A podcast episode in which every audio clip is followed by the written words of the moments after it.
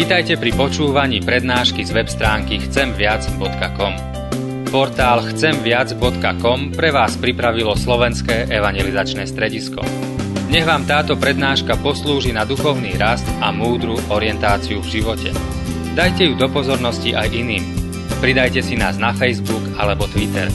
Chcemviac.com. Viac ako dáva tento svet.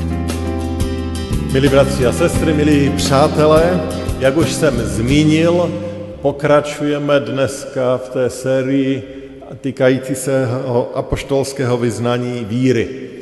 Minule jsme začali hovořit o osobě a díle Pána Ježíše Krista.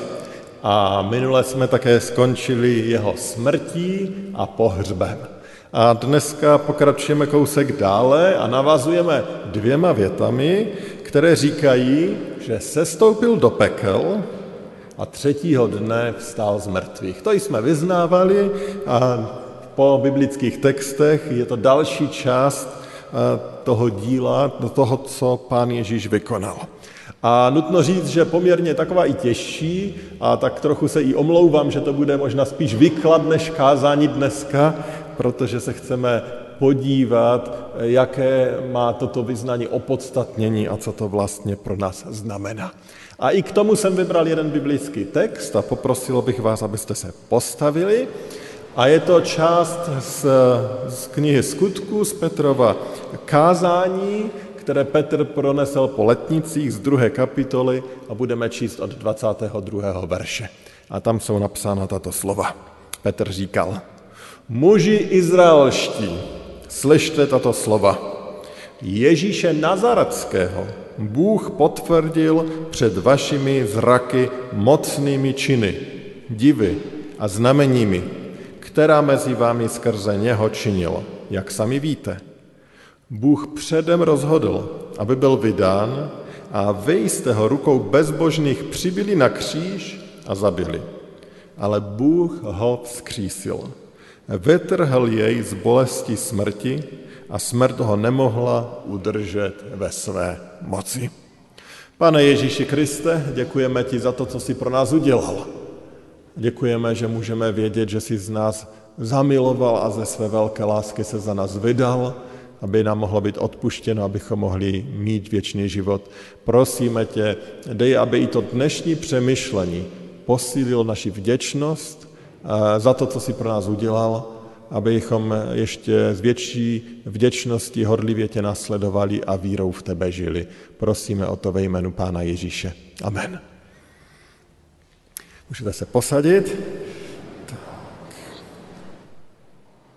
Především ta poslední věta hovoří o tom, o čem chceme dneska hovořit. Tady tam bylo řeč, že smrt držela Ježíše ve své moci, ale že ho pán Bůh vetrhel z bolesti a vzkřísil jej. A, a tak se na to podíváme a máme to rozděleno teda do těch dvou vět. První teda z toho vyznání říká, že Ježíš se stoupil do pekel. Toto je opravdu asi nejsložitější část vyznání víry ve smyslu toho, kolik různých biblických textů k tomuto tématu máme a jakou podporu to má v božím slově. To, že se narodil, to, že ho ukřižoval Pilát, to všechno evangelisté podrobně popisují, ale co to opravdu znamená sestoupil do pekel? To je poněkud složitější. A také musíme hned tady říct, na to i mezi křesťany a křesťanskými teology a různými církvemi existují trochu rozlišné pohledy. Um, Navíc je to možná ještě trošku komplikovanější i tím, že v mnohých starých vyznáních víry, v těch nejstarších, které máme, tak často tam tahle ta část chybí. V některých je, v kopiích, v některých není a proto to otvíralo mnohé takové diskuze a dokonce i dneska se najdou takoví, kteří říkají, že tahle ta část by tam spíš možná neměla ani v tom vyznání víry být. Ale my tady, jak si chceme i ctít tradici a něco jen tak zrušit, bychom rozhodně nechtěli, protože věříme, že i ti, kteří to formulovali, k tomu měli nějaké důvody a právě na ty se dneska chceme podívat. Dovolte, že se toho chytím tak trochu z druhé strany a nejprve řeknu, co to, že Ježíš se stoupil do pekel, určitě neznamená. A protože to k tomu může sice svádět, ale čím si můžeme být jistí. To první, určitě to neznamená, že pán Ježíš v pekle trpěl. Že tam byl jakoby eh, za trest. Že za ty naše hříchy byl potrestán smrtí a také peklem. To Bible jasně ukazuje, že ne. On řekl, dokonáno jest na kříži. A tam i to jeho utrpení a to jeho vykupitelské dílo skončilo, bylo to dokonáno. Takže pán Ježíš nebyl v pekle jaksi k zatrest, aby tam trpěl za hříchy. To ne. To druhé, co můžeme taky říct, že to také neznamená, že pán Ježíš šel do pekla, aby tam zachránil nebo aby z toho pekla vyvedl ty, kteří tam trpěli za své hříchy. A tady už se možná budeme trošku lišit s různými církvemi, protože to je určitě naše chápání, že tak tomu není, že pán Ježíš tam ne, nepřišel, aby eh, ty, kteří už tam za ty hříchy trpěli, aby jaksi zachránil. My jsme přesvědčeni o tom a vyznáváme, že aby byl někdo zachráněn před peklem nebo z pekla, z věčnosti bez Pána Boha, tak eh, to, ta zachrana musí proběhnout ještě za jeho života. Za jeho života musí uvěřit Pánu Ježíši Kristu. Za, za jeho života musí být Pánem Ježíšem vykoupený, musí stát se jeho dítětem, musí být jeho. Potom jednou v pekle tam už bude pozdě. Na druhé straně takovéto chápání je částečně, nebo je zastoupeno v ortodoxní církvi a také v římskokatolické církvi. A tam mnohdy je tak trochu jakoby více stupňů pekla dokonce. Víte, že se používá i ten očistec a chápou to um, tito teologové z těchto církví, že Ježíš opravdu vstoupil do jakésiho, řekněme skoro, až bych řekl, předpeklí a že ty, kteří tam trpěli za své hříchy, ty teda vyvedl a vzal je k sobě do nebeského království. My to tak opravdu nechápeme, protože vidíme, že všude Bible hovoří, že člověk se musí pro Pána Ježíše rozhodnout za svého života, musí být zachráněn Pánem Ježíšem. A když je zachráněn, tak už nepřichází do místa utrpení, ale jde s ním. Ve smyslu i toho, co vlastně Ježíš říká na kříži, tomu zločinci. Ještě dnes budeš se mnou v ráji.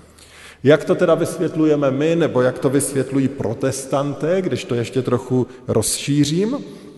Už jsem zmínil, že se nacházejí dokonce takoví, kteří říkají, že by se to mělo odmítnout úplně. Že to je tam tak trošku omylem. A další skupina vidí to peklo ve vyznání víry v tom, co se odehrálo ještě na kříži. Když pán Ježíš umírá, tak v jedné chvíli volá ke svému otci a říká, bože můj, bože můj, proč jsi mne opustil? A ti, kteří to chápou tak, říkají, že když pána Ježíše opustil Bůh Otec, tak to bylo to peklo, které prožíval.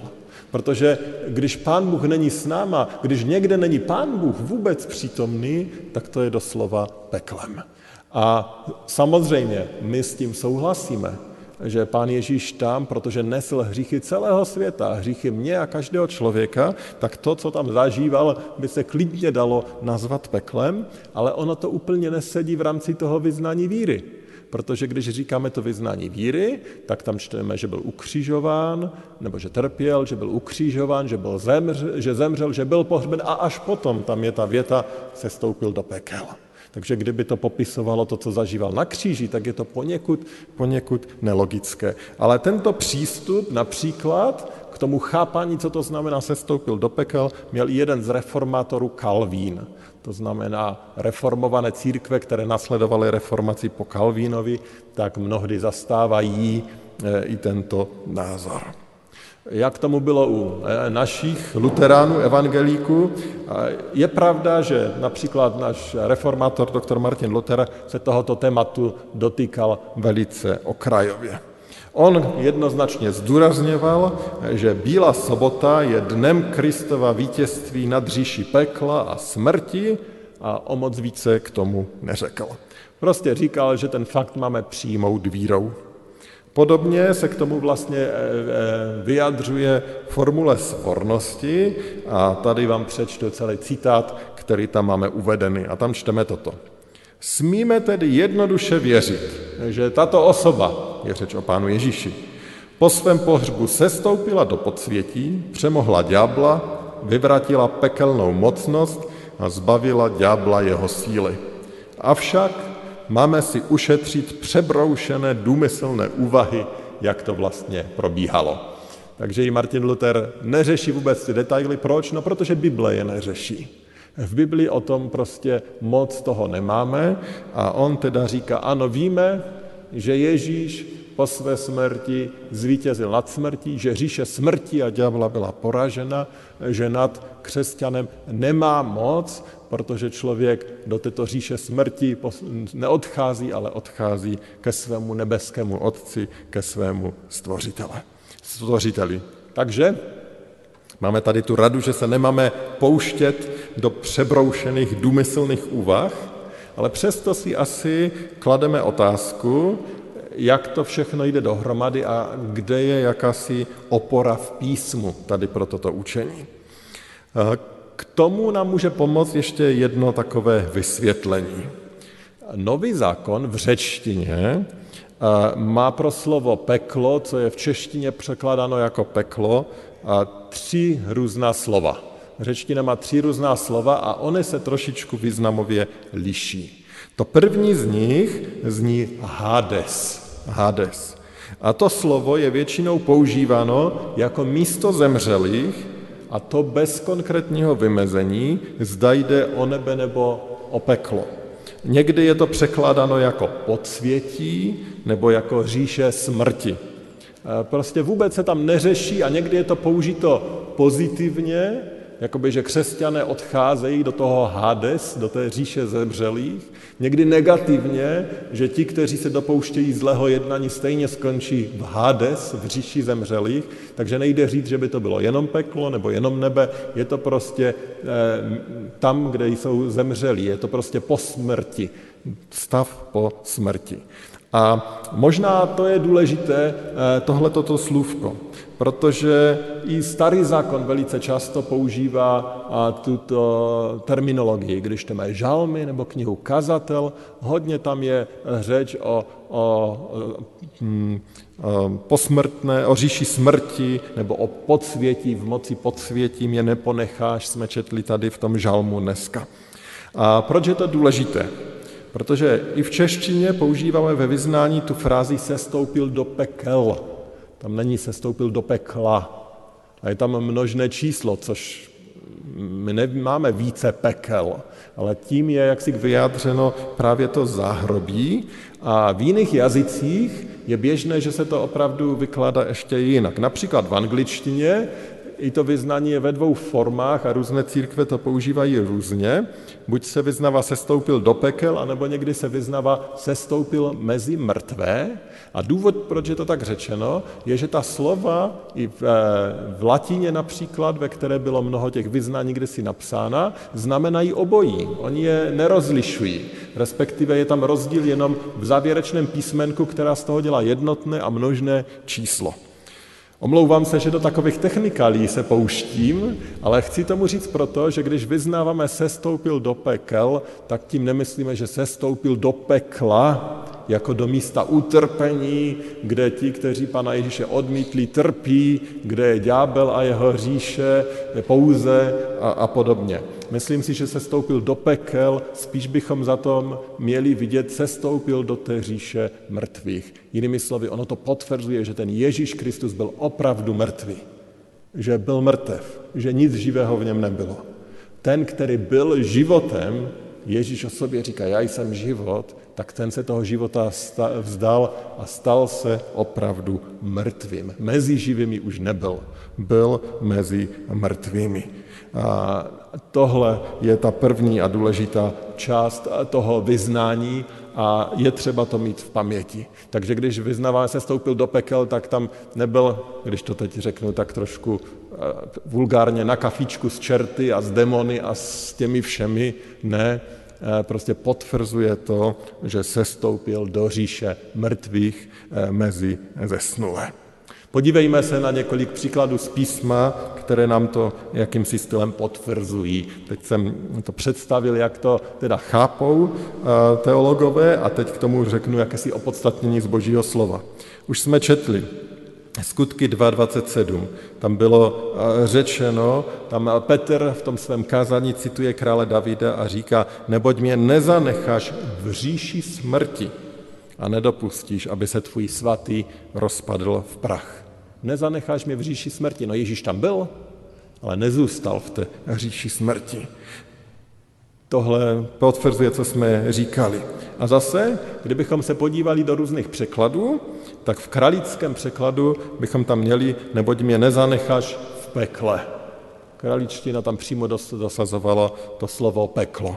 A v žalmu 16. zase ekumenický překlad má to slovo podsvětí, kralický eh, eh, překlad má slovo peklo. Sám Ježíš hovoří o své smrti a spojoval to s příkladem Jonáše. To jsme taky četli od oltáře. A četli jsme, jako byl Jonáš v břiše mořské obludy tři dny a tři noci, tak bude syn člověka tři dny a tři noci v srdci země. Tady je řečeno pouze v srdci země. Ale zase je zajímavé, že když čtete Jonáše, tak Jonáš o té své situaci hovoří, že je v podsvětí, že se ocitl v říši zemřelých. Takže když Ježíš tady eh, se odvolává na ten příklad toho Jonáše, takže zase je to eh, jakési zdůraznění nebo připomenutí toho podsvětí říše zemřelých. A ještě apoštol Pavel, ten hovoří také o Kristu, že byl mezi mrtvými a čteme. Avšak spravedlnost založena na víře mluví takto. Nezabývej se myšlenkou, kdo vystoupí na nebe, aby Krista přivedl dolů. Ani neříkej, kdo se stoupí do propasti, aby Krista vyvedl z říše mrtvých. Zase je tam použito to spojení z říše mrtvých. Takže když čteme písmo, starý zákon obzvlášť, ale i nový zákon, tak se zdá, že někdy tam je použito to slovo Hades a že to slovo Hades opravdu nerozlišuje eh, mezi nebem a peklem, prostě bere ten fakt, že je tam, kde jsou zesnulí. A nemusíme to chápat jako nějaké konkrétní místo, ale spíš jako stav. Je mezi zesnulými, není už tam nic živého. Ale samozřejmě se také musíme ptát, proč to bylo tak důležité, proč to naši předkové chtěli zahrnout do toho vyznání víry. Odpovědí je jednak to, že, jak už jsme řekli, to bylo definitivním potvrzením Ježíšovy smrti, ale na druhé straně je důležité to, co jsme už četli z, toho, z těch luterských vyznání, že on tam slavil vítězství, že tam dokonal to vítězství nad říši smrti, nad říši ďábla. Že ďábla zbavil jeho síly, že smrt zbavil svého ostnu, jak to říká apoštol Pavel. Přidám i k tomu několik biblických textů z Židům z druhé kapitoly, verš 14. Tam je o pánu Ježíši psáno. Protože sourozence spojuje krev a tělo, i on se stal jedním z nich, aby svou smrtí zbavil moci toho, kdo smrti vládne, totiž ďábla. Vzal ďáblovi jeho moc, moc vládnout smrti. Ďábel už neovládá smrt. Pán Bůh má i smrt pod kontrolou, Ježíš je ten, který mu ji vrval z rukou. A přidám ještě to známe Kristovo prohlášení z knihy Zjevení. Byl jsem mrtev a hle, živ jsem na věky věku. Mám klíče od smrti i od hrobu. A to by mělo být pro nás, pro křesťany, vlastně obrovskou úlevou.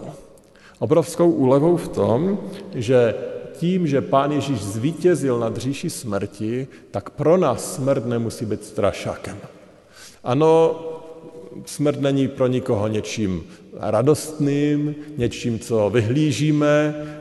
Ne, určitě samozřejmě je to náročné, spojeno s utrpením, mnohdy s bolestí, s něčím těžkým, ale tento, toto vyznání nám vlastně ujišťuje, že tom, že Kristus zvítězil nad smrtí, tak smrt není něčím tragickým a strašidelným pro křesťana.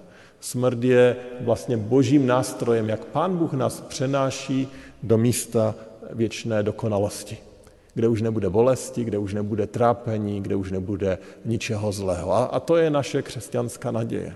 Stejně jako vyhnaní z ráje, přestože bylo pro Adama s Evou velice smutnou událostí, tak z druhé strany otevřelo dveře tomu, že nemuseli být věčně pod božím hněvem že nemuseli být věčně, že se pan Bůh na ně věčně nemusel hněvat, protože smrt se stala nakonec něčím očišťujícím. Ta stará přirozenost umřela, pan Bůh tvoří nové a věčně se jsme s ním. A o tom budeme mluvit i tady dále. Takže se stoupil do pekel, abych to ještě jednou zopakoval a omlouvám se, že to bylo také náročnější. Kdo chcete, můžete si to ještě přečíst, je to vytisknuté, ale není to, že Ježíš se stupuje, eh, aby trpěl, Není to, že tam se stupuje, aby ty, kteří žili život bez Pána Boha, z toho pekla zachránil, se stoupil do pekel, je, že Pán Ježíš je skutečně mrtvý, není živým, skutečně zemřel za naše hříchy, ale zároveň zvítězil nad říši ďábla a smrti, takže říše ďábla a smrti nemá moc v životě toho, který Pánu Ježíši patří. A potom je ta, ta druhá část, ta už je určitě známější, jasnější. Třetího dne vstal z mrtvých. O vzkříšení tady samozřejmě mluvíme častěji, především o velikonocích si to jeho vzkříšení připomínáme, takže už to hodně zjednoduším. Víme teda, na Velký pátek vyznáváme, pán Ježíš byl ukřižován, v neděli vstal z mrtvých, byl vzkříšen. Někdy jsme ale trošičku zmatení tím sluvkem, které tam je, třetího dne vstal z mrtvých, jak to teda s tou tím třetím dnem vlastně je, zvlášť tehdy, když si připomínáme to Ježíšovo proroctví, které už jsem řekl, zmínil, kdy on říká, jako byl Jonáš v bříše mořské obludy tři dny a tři noci, tak bude syn člověka tři dny a tři noci v srdci země. No pátek, sobota, neděle, no tak to bychom čekali, že to bude spíš pondělí. A tři dny a tři noci. Jak to vlastně je? Jsem přesvědčen, že nemusíme přepisovat zvyklosti církve, a zdá se, že to je prostě způsob, jak židé počítali své dny. A není to vůbec jediný, najdeme i další potvrzení, že takto počítali v Bibli. Dobrý příklad vidíme v knize Ester. Známe ten příběh, Ester byla židovka, která se stala královnou a v té chvíli byl vydán zákon, že všichni židé mají být vyhubeni a Ester eh, v té chvíli přichází za svým strýcem Mardochajem, protože on má pro ní jisté poselství, že ona může zasáhnout a ona se rozhodne něco s tím dělat. A poslouchejte, co řekla Ester Mardokajovi. Ona řekla, nejeste a nepijte po tři dny v noci ani ve dne. Také já i mé dívky se budeme takto postit. Potom půjdu ke králi, třeba, že to není podle zákona, mám-li zahynout, zahynu. To důležité, co tady mám, je to nejeste a nepíte po tři dny v noci ani ve dne.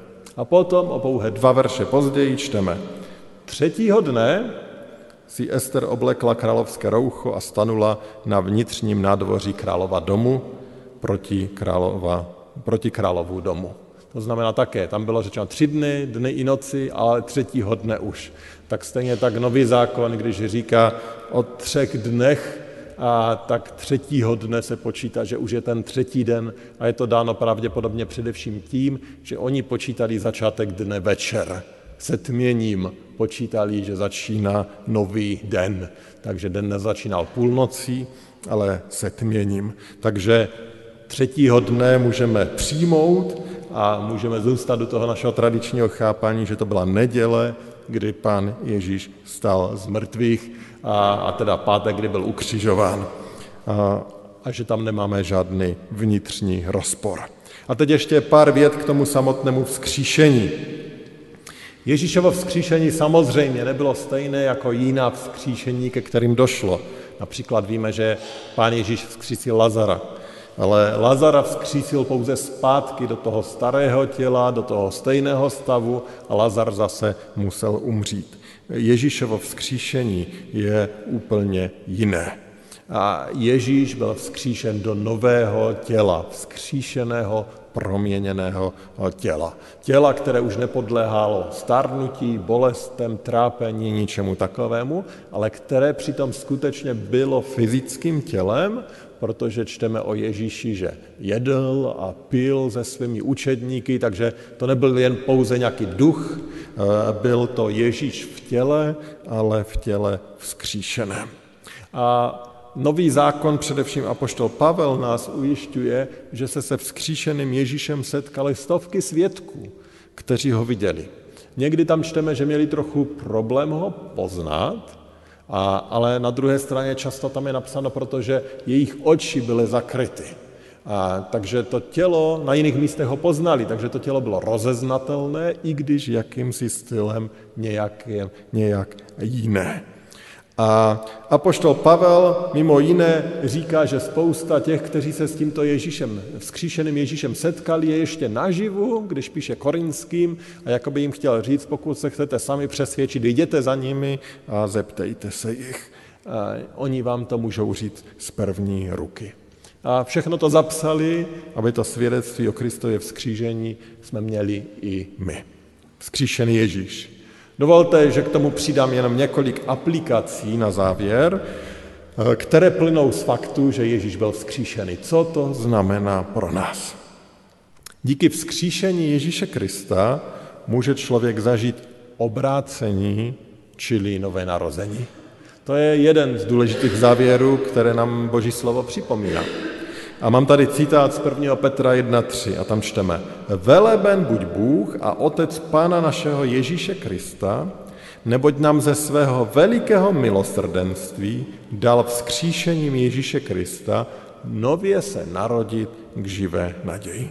Teda vzkříšením Ježíše Krista nám dal nově se narodit k živé naději. Jinými slovy, bez Kristova vzkříšení bychom nemohli být obráceni my, zachránění, obrácení ze tmy do světla, ze smrti do života, až to Ježíšovo vzkříšení to umožňuje. Bez, bez jeho vzkříšení bychom nikdy nebyli schopni činit pokání, neprosili ho, aby se stal naším pánem a abychom mu mohli patřit. Bez jeho vzkříšení by nebyla spásna víra.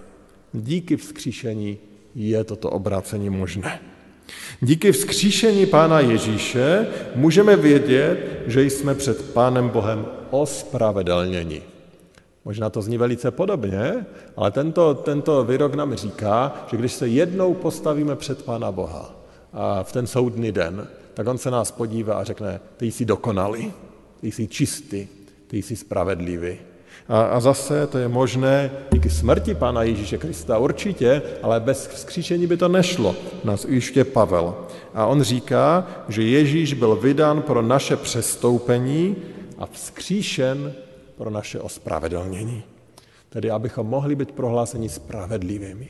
Aby mohlo být řečeno ty všechny hříchy, které spáchal Michal Klus či kdokoliv z vás, za ty všechny Ježíš už zaplatil. On nemusel zůstat déle v hrobě. On nemusel tam zůstat déle, protože to bylo dost. Dokonal to dílo vykoupení, vstal z mrtvých a proto my tam nemusíme zůstat a my nemusíme být odsouzeni, protože Kristus už udělal všechno, co bylo třeba a jeho vzkříšení je toho důkazem.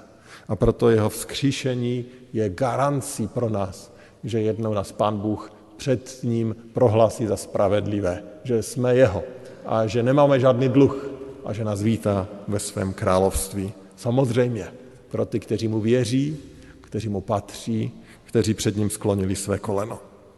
To třetí, Kristovo vzkříšení je pro nás ujištěním, že dostaneme dokonalá vzkříšená těla.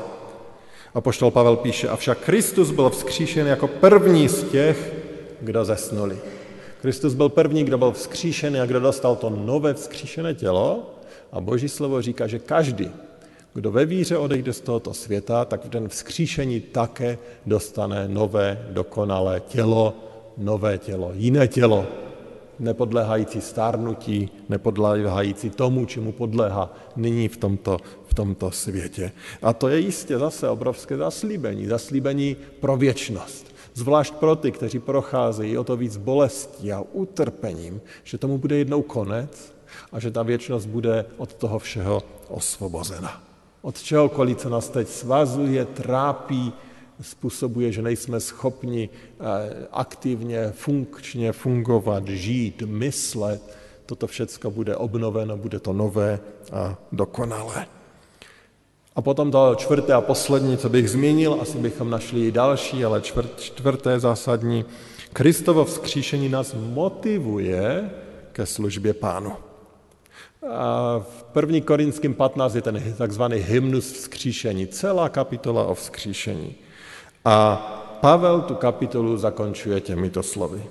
A tak, moji milovaní bratři, buďte pevní, nedejte se zvyklat, buďte stále horlivější v díle páně, vždyť víte, že vaše práce není v pánu marná. Teda mluví o vzkříšení a, a zakončuje slovy a tak, tedy, když to vzkříšení je takovouto realitou. On říká, buďte pevní, nedejte se zvyklat, buďte stále horlivější v díle páně, vždyť víte, že vaše práce není v pánu marná. On říká, dělejte to, co děláte horlivě a dělejte to, jako by to bylo pánu. Ať už je to civilní zaměstnání, ať už je to náš život v rodině, ať je to služba Pánu Bohu, toto všechno máme dělat s horlivostí a tak, jako bychom to dělali Pánu. Když malíř maluje byt někomu, tak by ho měl vymalovat tak, jako kdyby tam měl bydlet Ježíš Kristus. Když kuchař připravuje jídlo, tak by ho měl připravovat tak, jako by ho měl jíst Pán Ježíš Kristus. Když doma myju koupelnu nebo záchod, tak bych to měl vyčistit tak, jako by tam mělo první na návštěvu přijít Pán Ježíš Kristus. Prostě dělejme všecko, jako by to bylo pro Pána Ježíše Krista. Když organizuji dětský tábor, organizujeme ho tak, jako by tam měl se přijít podívat sám Pán Ježíš Kristus. On říká, že to vzkříšení Ježíše Krista má být naší motivací, abychom všechno, co děláme, dělali tak, jako by to bylo pro něj, abychom pamatovali, že nic z toho není marné. A tak, bratři a sestry, vyznáváme, že Ježíš se stoupil do pekel, těžká záležitost, ale připomínejme si, je to pro nás, aby tam porazil ďábla a smrt a jeho říši, aby neměli nárok v našem životě. Když vyznáváme, že vstal z mrtvých, tak jednak to bylo jeho velké vítězství, ale zase je to pro nás, abychom my mohli mít zachránění, abychom my mohli být těmi, kteří jsou vzkříšení a kteří jsou s ním.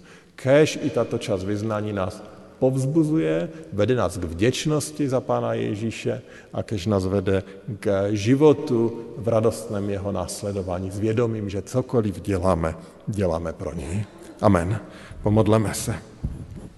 Nebeský Otče, děkujeme i za mm, ten, tu nádher, náročnou pasáž, která hovoří o tvém sestoupení do pekel, ale potom o tu radostnou, zásadní hovořící o tvém vzkříšení. Děkujeme, že jsi živým, že to nám může být jasné. Děkujeme, že kraluješ se svým nebeským Otcem. Děkujeme, že ve tvém vzkříšení je naše naděje. Pro naši záchranu, pro naše obrácení, protože jednou budeme nazváni ve tvé tváři spravedlivými, protože obdržíme také my vzkříšená těla a, a budeme věčnost ve tvé dokonalosti. A tak tě prosím, ať ten čas, který nám dáváš ještě na této zemi, využijeme v životu vděčnosti, ať nás to motivuje k službě a k životu tak, abychom se ti líbili, abychom žili ke tvé chvále. Sami to nedokážeme, pane, jsme slabí, prosíme, odpust nám naše pochybnosti, naše selhání, naše slabosti a proměňuj nás, abychom mohli být ještě větším zdrojem oslavy Tebe, našeho Pána a Spasitele Ježíše Krista. Prosíme o to v důvěře v Tebe, Pane Ježíši. Amen.